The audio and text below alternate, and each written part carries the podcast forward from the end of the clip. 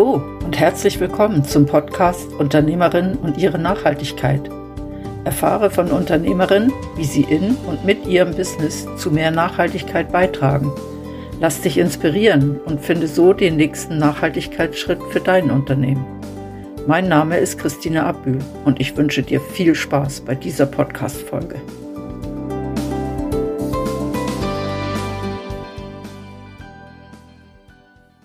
Achtung, heute geht's um Humor. Ich bin auf dem Weg zu Barbara Stauffer, einer Humortrainerin. Und sie behauptet, Humor hat ganz viel auch mit Nachhaltigkeit zu tun. Barbara, wir sitzen hier bei dir am großen Tisch und ich muss ehrlich gestehen, ich bin mir immer noch nicht so ganz sicher, was aus diesem Gespräch wird, weil du bist Humortrainerin und du trainierst Humor in Unternehmen und was hat das jetzt mit Nachhaltigkeit zu tun? Danke fürs Interview. Ich freue mich, dass du extra gekommen bist, nach Danville gereist bist. Ja, was hat Humor mit Nachhaltigkeit zu tun? Ich denke, bei der Nachhaltigkeit starten wir ja immer bei uns selbst. Und wie finden wir uns selbst? Da ist eben auch Humor ein wichtiger Anker dafür. Das ist ein interessanter Ansatz. Also ich, ich habe mir ja Nachhaltigkeit auf die Fahne geschrieben, weil es mir wichtig ist, die Menschen auch wieder zu sich selbst zu bringen. Du machst das über Humor, von daher ist es nachhaltig, kann ich nachvollziehen. Mhm. Ähm, wie, wie funktioniert das genau, mit Humor Menschen zu sich mhm. zu bringen? Ja, wir sind ja in einer starken Leistungsgesellschaft. Wir wollen alle beste Resultate erzielen, effizient sein, effektiv und so weiter. Und der Preis dafür ist häufig, dass wir den Humor auf der Strecke liegen lassen, dass wir zu ernst werden, zu verbissen, zu perfektionistisch einfach und dass wir da wieder eine Leichtigkeit finden und eins meiner Steckenpferde ist eben auch erfolgreich zu scheitern. Also auch das Scheitern einzuladen, damit zu spielen und das als Rettungsanker zu sehen. Dass egal was passiert, wir dürfen auch immer wieder scheitern und das gibt uns viel mehr Gelassenheit und nimmt uns diesen Druck weg, uns wirklich auch wieder aufs Wesentliche zu beschränken, also wieder Distanz zu bekommen zu diesem Hamsterrad. Ist das etwas, was du in deinen Kursen in Unternehmen vermittelst und dass du wirklich die, die, die Menschen auf dem Weg begleitest, dieses Hamsterrad mal wahrzunehmen und, und vielleicht mit einem humoristischen Blick auch zu betrachten? Ganz genau. Wie schon Karl Valentin sagt, es gibt immer drei Seiten. Es gibt die positive Seite, es gibt die negative Seite und es gibt eben auch noch die komische Seite. Und gerade das Scheitern ist eben der Humorlieferant. Da beginnen wir zu lachen, beim Tragischen, beim, beim Unnatürlichen, beim, beim Komischen, da beginnen wir eben zu lachen, wenn's schief, wenn, wenn die Schieflage entsteht. Okay, also wenn ich jetzt beim Kunden bin und, und ich erzähle dem völligen Humbug, dann scheitere ich ja. Ist das dann eine gute Art und Weise, dass ich das mit nehme? Wir scheitern ja nicht absichtlich, doch wenn wir scheitern, dass wir dann das Beste draus machen. Also ich weiß nicht, ob ich da jetzt zu weit greife, aber ich weiß noch, als ich vor 20 Jahren zum Beispiel mein erstes Seminar gab, ich war sehr nervös und habe Bänke und Tische zurechtgerückt und kurz bevor das Seminar startete, habe ich gemerkt, oh Gott, ich habe so peinliche Schweißränder. Eben aus Angst und weil ich mich so bewegt habe. Und das eben aufzugreifen und zu sagen, ja, so bin ich jetzt, ich bin jetzt, ich kann das nicht verstecken, so bin ich gerade. Und da den Humor dann zu produzieren. Man hat immer viel mehr Zeit, eine Reaktion zu überlegen. Wir meinen, wir müssen immer sofort schlagfertig sein, aber gerade auch in so einer Situation habe ich Zeit, mir zu überlegen, wie kann ich jetzt mit diesem Flop umgehen und da Humor produzieren. Klar, ich könnte das ganze T-Shirt nass machen. Oder ich könnte es trocken föhnen. Oder ich mache einfach die Arme hoch und sage, wie schön seid ihr da, ihr seid so ein heißes Publikum. Tatsächlich, oder ihr merkt, ich rede authentisch. also du plädierst dafür und vermittelst das wahrscheinlich auch, dass jegliche Situation, in die du kommst, die, wo du merkst, jetzt, jetzt wird es komisch, jetzt ist peinlich, jetzt fühle ich mich nicht wohl, dass du dann versuchst, etwas Humorvolles daraus zu machen und dich damit wieder in, in eine Zone reinbringst, wo du sagst, ja, jetzt stimmt es für mich selber wieder, oder? Ganz genau, weil nichts ist so sichtbar wie das, was wir versuchen zu verbergen. Wir versuchen immer die perfekte Seite von uns zu zeigen und da entsteht eben keine Nähe. Nähe entsteht, wenn ich mich authentisch zeige mit all meinen Seiten. Wenn ich zeige, ich kann souverän damit umgehen, wenn ich jetzt den Kaffee ausleere, dass ich da auch wieder humoristisch reagiere und sage, weißt, ich kann einfach so gut loslassen. Oder mhm. willst auch einen Schluck vom Tisch? Wie, wie, wie trainiere ich so etwas? Also das ist ja, entweder fällt mir sowas ständig ein oder, oder ich muss es wirklich wie üben, oder? Genau.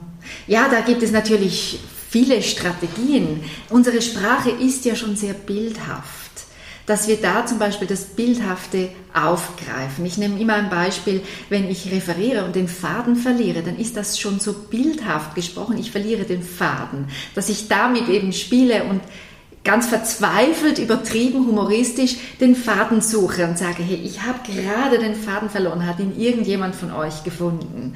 Und da entsteht eben schon wieder Nähe und vielleicht ein Schmunzeln und die wissen, ah, die ist authentisch. Ist das auch etwas, wo wo du Verkaufspersonal zum Beispiel beibringst, dass sie in der Interaktion mit dem Kunden eben ein bisschen mehr Humor reinbringen und nicht nur so todernst über Preise verhandeln? das wäre nicht schlecht. Ich bin mehr an der Hochschule St. Gallen, also an der, an der Universität St. Gallen. Ich bin in der Justizleitung Bern, also mehr in diesem Bereich tätig, im Eidgenössischen Personalamt in Bern äh, in der Stadt St. Gallen. Also es ist mehr, das sind, ja, leider Verkauf bin ich noch nicht dabei. Ja. also wäre das etwas, wo du sagen würdest, ja, das ist auch einem, eine gute Möglichkeit, eine, eine Nähe zum Kunden herzustellen, die nicht zu persönlich ist, also kein persönlicher Übergriff in dem Sinne, aber die auch das Eis brechen könnte, damit ich wie die Wand zwischen Lieferant und Kunde ein bisschen wegbekommt? Absolut, mit Humor. Humor ist wirklich, da, da schaffst du einfach Nähe, absolut. Und häufig müssen wir eben auch gar nicht viel überlegen. Häufig können wir einfach nur mit der Körpersprache schon Nähe entstehen lassen, indem wir mal äh, anders reinschauen, überraschend reagieren oder körpersprachlich einfach re nur reagieren, ohne viele Worte. Also ich, ich kann das nachvollziehen, was du sagst und trotzdem kommt bei mir so ein kleines Aber, merke ich. Wie verhindere ich, dass ich mit dem Humor dann in die Ecke von albern rutsche? Also, dass ich wie albern wirke und nicht mehr ernst genommen werde von meinem Gegenüber. Ja, indem ich natürlich eben meine ganzen Facetten zeige, aber ich, wenn ich scheitere, dass ich weiß, egal was passiert, ich kann immer eine Antwort finden und ich verstecke mich nicht. Das ist meine Message. Dass du authentisch bleibst und nicht die Maske auflegst und deine Flops einfach versuchst zu verstecken. Also geht es gar nicht darum, dass ich die ganze Zeit lustig bin, sondern dass ich in genau den Situationen, wo mir etwas Außergewöhnliches passiert, was mich zu einem Unwohlsein bringt, dass ich da dann mit Humor mich selber auch wieder in eine Position bringe, wo es mir besser geht, wo ich wieder den Kontakt zu mir und zu den anderen finde. Ganz genau. Ich greife das auf, ich verstecke es nicht und, und dann wirke ich ehrlich. Weil das Gegenüber merkt, wenn ich versuche, jemand anders zu sein. Ja. Also ich produziere den Humor genau dann, wenn er eigentlich nicht erwartet wird es ist ein Teil vom, vom authentisch sein und ein Teil von, sage ich mal, ähm, wirklich nicht eine Rolle spielen, sondern mich so zu zeigen, wie ich bin. Das finde ich persönlich auch sehr, sehr wichtig in, in der Kommunikation, egal mit wem. Was mache ich aber, wenn, wenn mein Gegenüber jemand ist, der gar nicht so darauf anspringt? Also wo, wo ich merke, oh, jetzt, jetzt wird es noch peinlicher, weil ich habe versucht, lustig zu sein oder etwas mit Humor zu nehmen und, und der andere, der, der kann damit gar nicht umgehen. Ich muss gestehen, ich habe das noch nie erlebt. Weil wenn es wirklich authentisch ist, dann rüttelt das das Gegenüber wach. Und wenn wir uns selber eben auch einfach auf den Arm nehmen, nicht den anderen, sondern uns selber.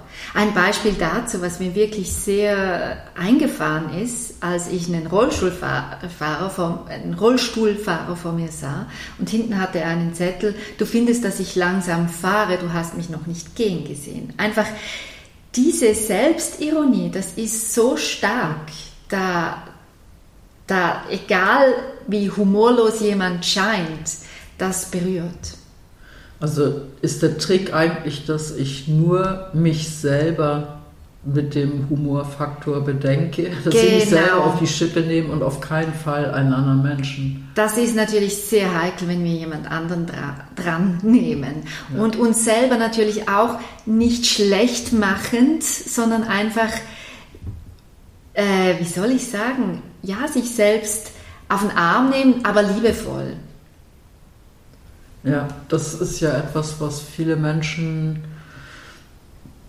so ein bisschen verlernt haben, liebevoll mit sich selber umzugehen, mm. gerade wenn sie so leistungsorientiert sind und wenn sie ganz, ganz strikte Rollen einnehmen und, und die nicht verlassen und sich dabei ein bisschen verlieren. Wie kann ich das lernen, dieses wieder liebevoll mit mir umgehen? Weil ich nehme an, das, das muss ich können, bevor ich anfangen kann, liebevoll über mich zu lachen. Mm. Ja, also ich glaube, das Sinnvollste ist einfach wirklich regelmäßig ganz bewusst zu überlegen, wie kann ich heute einen humorvollen Tag gestalten? Wie kann ich heute mir Gutes tun und auch anderen? Und da gehen wir ja auch in die Nachhaltigkeit. Ja, das erinnert mich so ein bisschen an die Zeit vom ersten Lockdown, wo ich viel im Wald unterwegs war und dann auf den Wegen oft Menschen getroffen habe, die so stur nach unten geguckt haben. Einen Tag habe ich mir mal vorgenommen, jeden Menschen, der mir heute begegnet, den schaue ich wirklich in die Augen und lächle ihn an. Und da sind ganz lustige Sachen bei zutage gekommen, wirklich Menschen, die ganz irritiert geguckt haben oder die ganz erleichtert geguckt haben. Ist das auch etwas, was ich mit mir selber machen sollte? Also, dass ich wie vorm Spiegel mir selber mal sage, äh, du bist lustig oder du hast heute einen schönen Tag? Oder genau, also ich finde immer Fragen das Beste. Wie kann ich heute andere zum Lachen bringen? Wie kann ich heute mich selber zum Lachen bringen? Weil das öffnet so eine große Türe, wo ich die Antwort vielleicht noch gar nicht kenne, aber automatisch lebe ich dann in die Antwort hinein. Ah, du meinst, dann kommt das, das Universum, schickt dir dann schon die Möglichkeit. ja, ja, wir haben dann den Filter gesetzt und die Antworten kommen. Ja. Und dass ich mir auch überlege, wie kann ich heute ein bisschen anders reagieren? Wie kann ich andere überraschen, indem ich mal was völlig anderes anziehe oder anders reagiere oder jemanden mit einem originellen Geschenk überrasche oder eben an der Kasse mal aufmerksam hinschaue? Was passiert hier gerade und wie kann ich jetzt die Situation verbessern fürs, fürs Umfeld hier? Ja. Das heißt, das Ganze hat auch ein bisschen mit Üben zu tun, mhm. oder? Ich, weil wenn ich das das erste Mal mache, dann gehe ich vielleicht aus meiner sogenannten Komfortzone raus, weil es für mich ungewohnt ist. Und wenn ich es dann zwei, dreimal gemacht habe, dann wird es schon ein bisschen selbstverständlicher und dann kann ich es auch in Situationen wahrscheinlich anwenden, die ein bisschen schief gelaufen sind, sage ich mal. Ganz genau. Und es gibt überall Übungsfelder. Also wirklich mit offenen Augen, wenn wir auf Menschen zugehen, entstehen überall Übungsfelder. Wie viel übst du noch heutzutage sowas?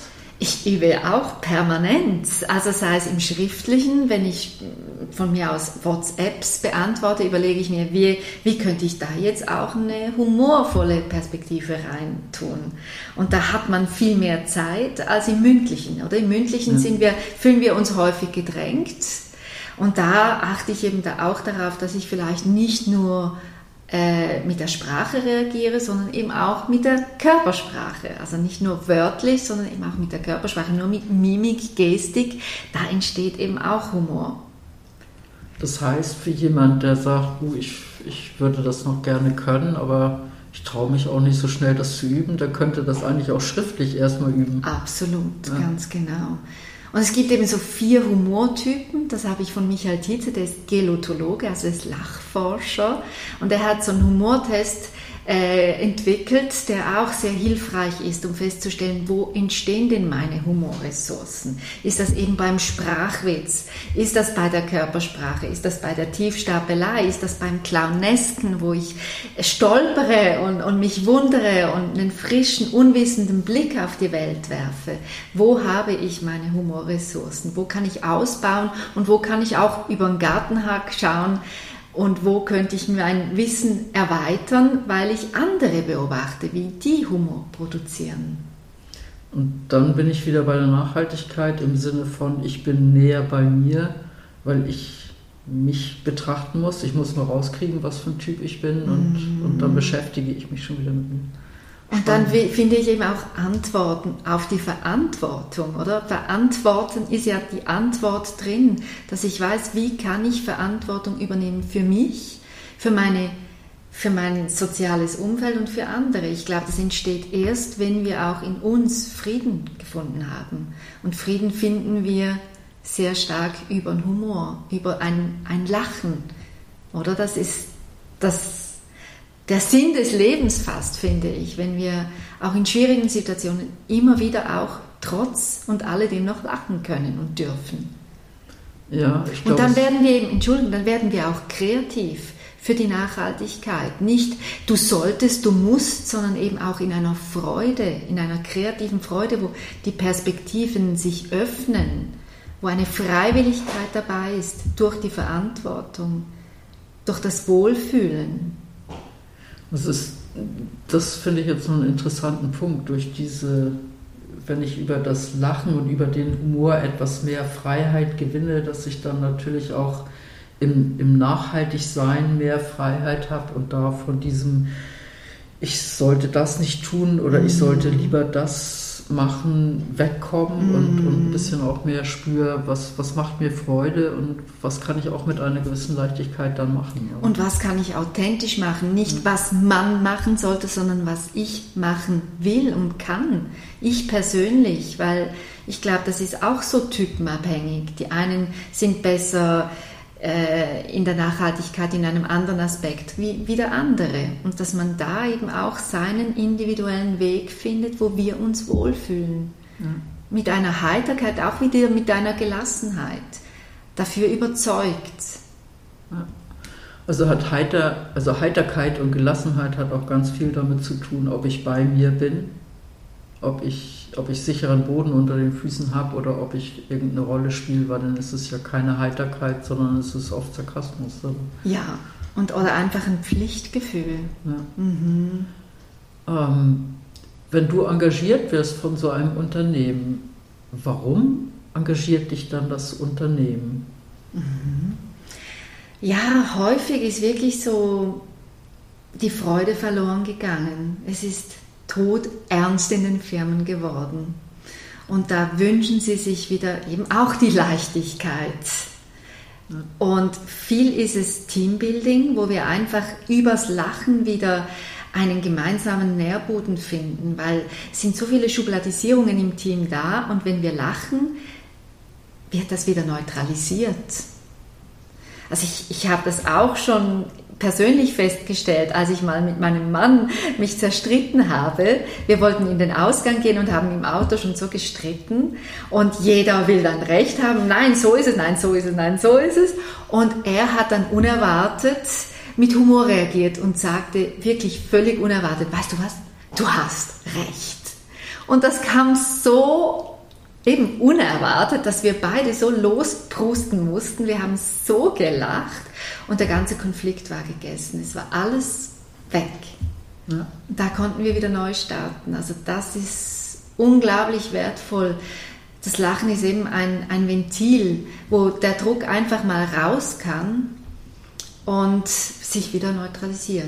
Ja, und da kann ich wieder an den Punkt zurück, wo ich wirklich konstruktiv an etwas auch arbeiten kann. Ja.